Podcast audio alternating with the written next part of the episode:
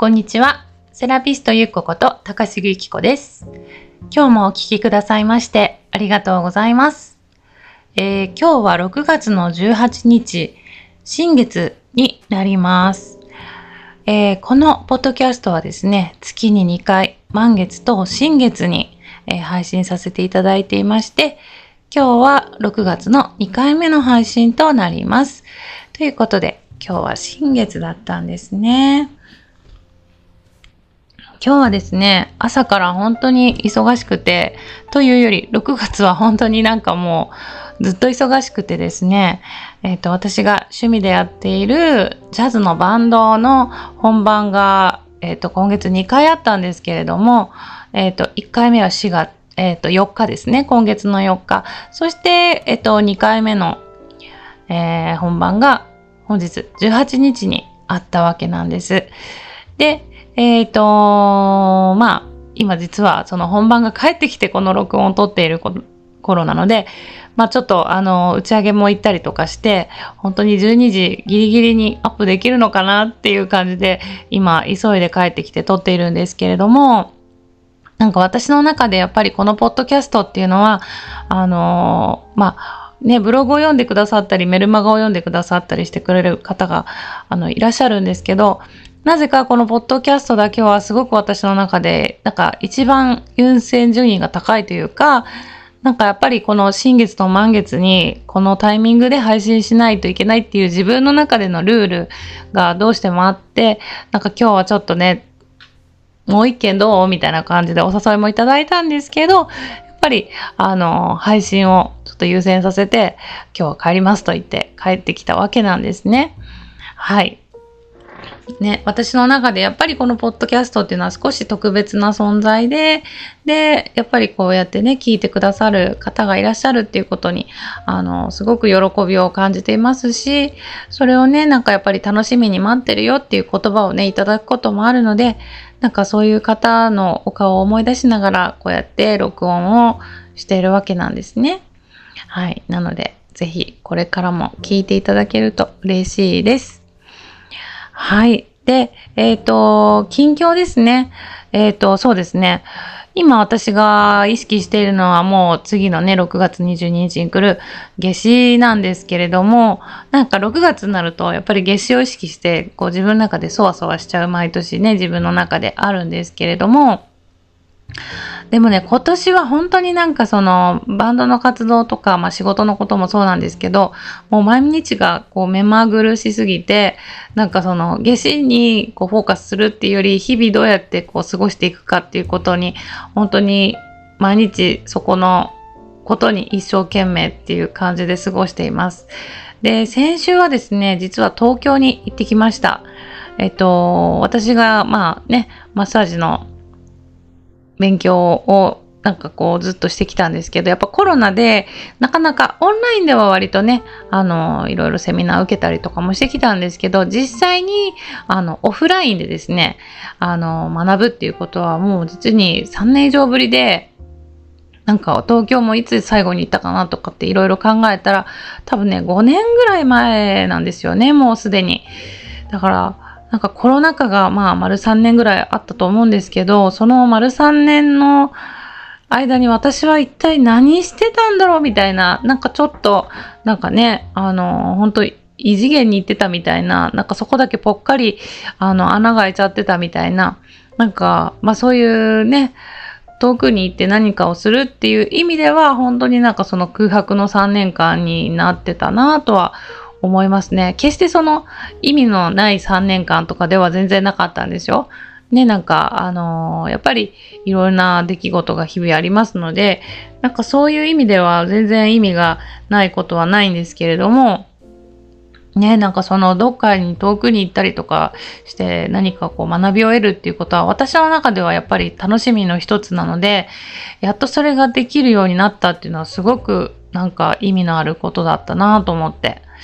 ですね。で、東京はですね、一人私の親友がいます。高校からのずっとね、お付き合いのある親友なんですけど、あのー、今回もですね、その親友のお家に泊まらせてもらって、で、もう2日間で行ってきたんですけど、1日目はその親友と合流して、まあ、いろいろね、積もる話もあるし、ちょっと行ってみたいおしゃれなカフェなんかもあったりして、ね、なんかブラブラ、こう街を歩きながら本当にいろんな話をしました。で、夜は夜でですね、えっと、私が去年の秋に、あの、その、今所属しているバンドで共演をさせていただいた、アンディ・ウルフさんっていうテナーサックス奏者の方がいらっしゃるんですけど、その方のライブがね、たまたまあるっていうことを知ってですね、もう予約したんですね、もうすぐに。で、あの、その親友と共にですね、ジャズライブを、あの、堪能させていただいて、もう本当にそのアンディさんの音のシャワーというかね、もうなんか本当にエネルギッシュだし、やっぱり生の音を本当にその間近で聞くっていうその贅沢さですよね。もう本当にエネルギーをたくさんいただいて、なんかもう本当エネルギー充電させていただいてっていう感じで、本当に素敵な夜でした。で、2日目はですね、まあそこが今回の東京行きのメインになってくるんですが、朝から夕方までみっちりセミナーを受けてきました。で、ここはですね、あの内臓の話とか、まあ、骨格の話とか、もうとにかくマニアックな話がもう満載でですね、本当になんか、うん、やっとこういうことができるようになったんだなっていう実感ですよね。うん、で、やっぱりその実際に学びに来てる人たちも同じような志を持ってる方たちばっかりなので、なんかね、あの、すごく刺激を受けましたし、やっぱりもう出会う人出会う人がみんな私より年下なんですよね。なんかもう先生もお二人いらっしゃったんだけど、その先生も私の一回り以上下だったりとかするし、ああ、自分はもうこういう年になったんだなっていうふうに、すごく最近実感することも多いんですけど、まあでもそういう方たちにね、負けないように、私もまだまだ、あの、やりたいこともいっぱいあるし、こう高めていきたい技術もあるし、それを皆さんにお伝えして、なんかね、あの、セラピストをこう増やしていくっていうのが私のこの人生の目標だったりとかもするので、なんかね、あのー、まあ、そういった意味でも本当に負けてられないぞっていう感じなのでね。はい。あの、そういう意味ですごくやっぱりエネルギーをもらった東京のね、出張でした。うん。で、その週末にこの本番なので、本当になんか多忙でしたね。なんかやっと終わって一段落っていう感じです。で、本当にその一段落終わって、今、こうやってね、ポッドキャストを撮ってるんですけど、ね、なんか私にとってはやっぱりあの音楽の活動もすごく大事だしかといってそのねあの体のことだったりとかこういうセラピストとしていろいろ活動していくこのポッドキャストももちろんそのセラピストとしての活動の一環ではあるんですけれどもやっぱりこれをあのやめるわけにはいかないっていう本当にこれのね音楽とその自分のなりわいとしているこのセラピスト業っていうののやっぱり両立っていうのがすごく私の人生のテーマになってるなっていうふうに思っているしやっぱりそれがあるから両方頑張れるっていうのもあるのでねうんなんかまあ本当に充実させていただいて幸せなことだなっていうふうにすごく思います。そうで、あの、今日新月だからね、なんかどんな話しようかなっていうふうに思ったんですけど、えっ、ー、と、一つキーワードがピンときたのがニュートラルなんですね。そう。で、ニュートラルって私最近すごくあの多用している言葉で、あの、まあ私今、セラピストをこう育てるために自分なりのメソッドをね、あの、作っていってる最中なんですけど、そこであの、使っているそのメソッドの名前が、えっ、ー、と、ニュートラルポジションっていう言葉をね、使ってるんです。ニュートラルっていうのは、その、なんでしょうね。まあ、引用語行で言うと中庸っていうことなんですけど、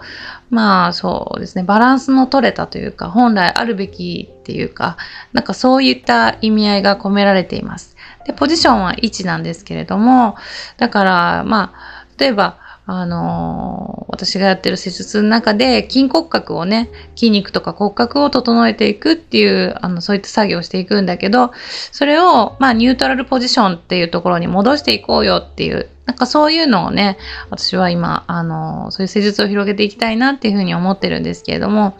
まあそこでニュートラルっていう言葉をあの使ってるわけなんですね。で、あの、そのニュートラルってその体のことを整えるっていうだけではなくって、やっぱりマインドにもすごく関係していて、やっぱりね、自分の心もプラスマイナスゼロの状態に置いておくっていうのはすごい大事なことなんじゃないかなっていうふうに最近特に思うわけなんです。で、その、まあ、あの、ニュートラルポジションに自分の心をね、あの、落ち着けていくっていうことをする作業の中で、やっぱり、あの、まあ、体を整えることだったり、食を整えることだったり、まあ、あの、趣味を充実させるとかね、まあ、いろんなことをしながら、日々、その、自分のマインドをプラスマイナスゼロの中央の状態に持っていくっていうことをね、あの、心がけているわけなんですけれども、なんか、その中央に、ね、ニュートラルポジションにすることで何がいいんだろうっていろいろ思った時に、なんかね、あの、ブレない自分っていうのがあるわけなんですね。そう。なんか、ニュートラルって結局、周りに作用されないっていうことなんですよ。自分のニュートラルポジションって結局あるべき場所にいる自分っていうことなので、ちょっとね、周りの人からこうぐっとなんかこうある方向からぐっと力を入れられてもそこで踏ん張れる。で、その自分のスタイルを崩さないっていう、なんかそういうね、強い自分っていうのが、でも強い自分って言っても、かたくなな自分ではなくって、しなやかな自分っていう方がなんか言い方は、あのー、合ってるのかなと思います。しなやかって受け流すみたいなイメージなので、なんかまあ、のれんに腕押しとかね、そういう言葉がありますけど、なんかね、他人がこう、何かの圧力とか力をこう込めて自分に向かってきていても、なんかのり、のれんのようにふわっと避けて、何かしら？みたいな感じでね、あのー、影響を受けないみたいな、なんかそういう自分でありたいなっていうふうに思います。で、あのー、なんかね、やっぱり、そういう自分で入れるようになると、周りのことが気にならなくなってくるんですよね。なんか、あの人と私を比べて私の方が劣ってるなとか、逆に私の方がなんかうまくいってるとか、ね、あの人より私の方が優れてるとか、私の方が何々できてるとか、なんか、やっぱり日々生きてると人の比較でやっぱりね、あの自分のことを判断するっていう癖がずっとついてきてるっていう人生を私たちはもう教育で受けてきてしまっているので、だから、やっぱり全体の総数の中で自分がどの位置にいるのかとか、そういうことってやっぱりすごく気になっちゃうことなのかなとは思うんだけれども、あの、ニュートラルの自分でいるっていうことは、そういうその全体の中の自分の位置っていうのは全く関係なくって、あの、その周りの人たちのことを逆に否定するわけでもないんですよね。その人たちが周りの人がどんな位置にいようが、それはその人のニュートラルポジションなんだから、別に私がその人のニュートラルポジションに行く必要はないっていう、そういうマインドなんですよね。だからまあ、よく昔から言う人は人、自分は自分っていうやつなんですけど、そういうスタンスでいくと、全然なんか、あのー自分は自分でいいんだっていうふうに思えてくるから、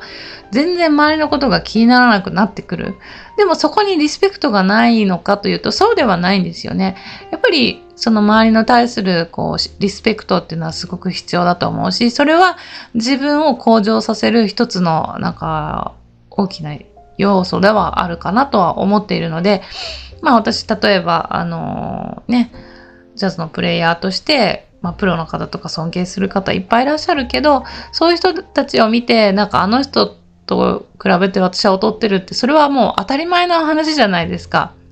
やっぱりいいね、音楽の学校に入ってプロの道に進んでっていう方が私より劣ってるはずがないんですよ。で、そこをね、なんか憂えることではなくって、ああいう方たちのように私も、あの、なれる、そういった、ね、なんか、あの、そういった境地に自分も立てるようになる努力っていうのはやっぱりしていかないといけない。でもそれはまたニュートラルポジションでいるっていうこととはまたちょっと違う話なので、ね、なんかそういう、なんか、あの、重要でいる自分っていうのをすごい今私も大切にしているし、やっぱりそれをすることですごくね、今なんか楽しくなってきました。いろんなことが。だかやっぱり自分は自分、他人は他人っていう、なんかちょっとした、なんか変なこう、なんでしょうね、線引きじゃないけど、自分のその境界線っていうのをちゃんとやっぱり持ってってることによってですね、なんか変な依存もしないし、期待もしないし、でもなんか一緒にいて心地いい人とは、あの、いい距離で過ごすみたいな、なんかそういうことがなんか上手に最近できてきたなって私すごく感じていて、で、そうなってくるとすごくね、あの、楽しいから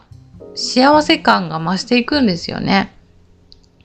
そう。で、やっぱりその周りの人へのリスペクトもあるし、で、周りの人がやっぱりこうちょっと、ん？これってどうなの？っていうことになったとしても、いやいや、この人はこういう人だからっていうところで、あの、その人をやっぱり、あの、擁護できたり、逆に、あ、だったら私これできるからサポートしてあげようかなっていうふうに思えたりね、するんですよ。そう。だから、やっぱりね、あの、自分軸を持ってるっていうのは、あのやっぱり周りとうまくやるためにも必要なのかなとも最近すごく思いますね。はい。なんか、本当にすごくね、なんか、今風の時代とかこのポッドキャストでも何回も話してるんですけど、なんかやっとこの風、風感になんかあの馴染んでこれてるなっていうふうにすごく実感できるこの6月でしたね。そう。なんか4月5月は私天中札なので、はっきり言ってもうこれでいいのかなっていうので、でもやっぱりその天中札の時期って周りの人のために自分をやっぱりこう使っていくみたいな。まあね、あの犠牲っていう言い方私あんまり好きじゃないので、その周りの人のためにこうちょっと動いていくっていうことにフォーカスずっとしてたのね。なので、その自分がどうかっていうか、それこそ自分軸とかって、あんまりそういうことも深く考えないようにはしてたんですね。なんか自分本位になるよりは、やっぱり他人のためにっていう時期なのかなっていうのがあったので。で、だから実際そういう時期って、あの、なんだろう、前に進めてる感じがしないので、あの、楽しいか楽しくないかっていうと、あんまり楽しくないんですよね。で、そういう4月5月を過ごしてきた私なので、やっと6月になって天中札開けて、あ、なんか、やっと、で、しかも、その、天中札、天中札開けてすぐの6月の頭に、ね、あの、ビッグバンドの、あの、単独のコンサートっていう大きな目標があったので、なんかもうそこに向けてもうとにかくもうやるしかないみたいなエネルギーそこにもう全力注ぐみたいな、なんかそういうスタートを切った6月だったので、なんかその勢いでね、ぐわーってずっとこの18日まで来てるんですけど、なんか、あの、さっき言ったようにね、なんか、やっぱり自分軸を本当にしっかり持って他人との関係性も大切にしてっていうなんか、まあ、そこにはやっぱり愛があったりとかねあの、まあ、自分への愛も必要だし家族への愛も必要だし周りの人への愛も必要だしっていうそのねなんかそういう愛の循環ってよく言いますけどなんかそれがうまく巡ってる時期だなっていうふうに今実感していて、うん、4月5月それが頑張ったから今があるのかもしれないのかなとも思ったりしてねそうなので本当にありがたいなっていうふうに思いながら、うん、最近は過ごしています。そうですね。で、えっ、ー、と、夏至ですよね。夏至が来ます。で、夏至っていうのは、やっぱり陽の木がブワッともう一番一年の中で最高潮になってくるので、だからやっぱり何かしたいなっていうふうに思いますね。そう。で、ちょっと友達とお約束してるんですね、その日は。なので、また今度はその話もできたらいいかなとは思っています。面白い話ができたらいいんですけどね。またちょっとあのどんなエピソードが出てくるかは今の私には分かりませんけれどもまあ何か面白い話ができたら嬉しいかなと思います。はい。じゃあ今日もなんかね、この、この日中に、今日中に喋ってしまわないといけないと思って、ちょっと早口になってしまったんですけど、聞き苦しかったらごめんなさい。えっ、と、次は、えっ、と、7月のね、また1回目の配信の時にいろいろまたお伝えできたらと思います。では、今日も最後までお聴きくださいましてありがとうございました。えー、では、次の7月の満月でお会いしましょう。ありがとうございました。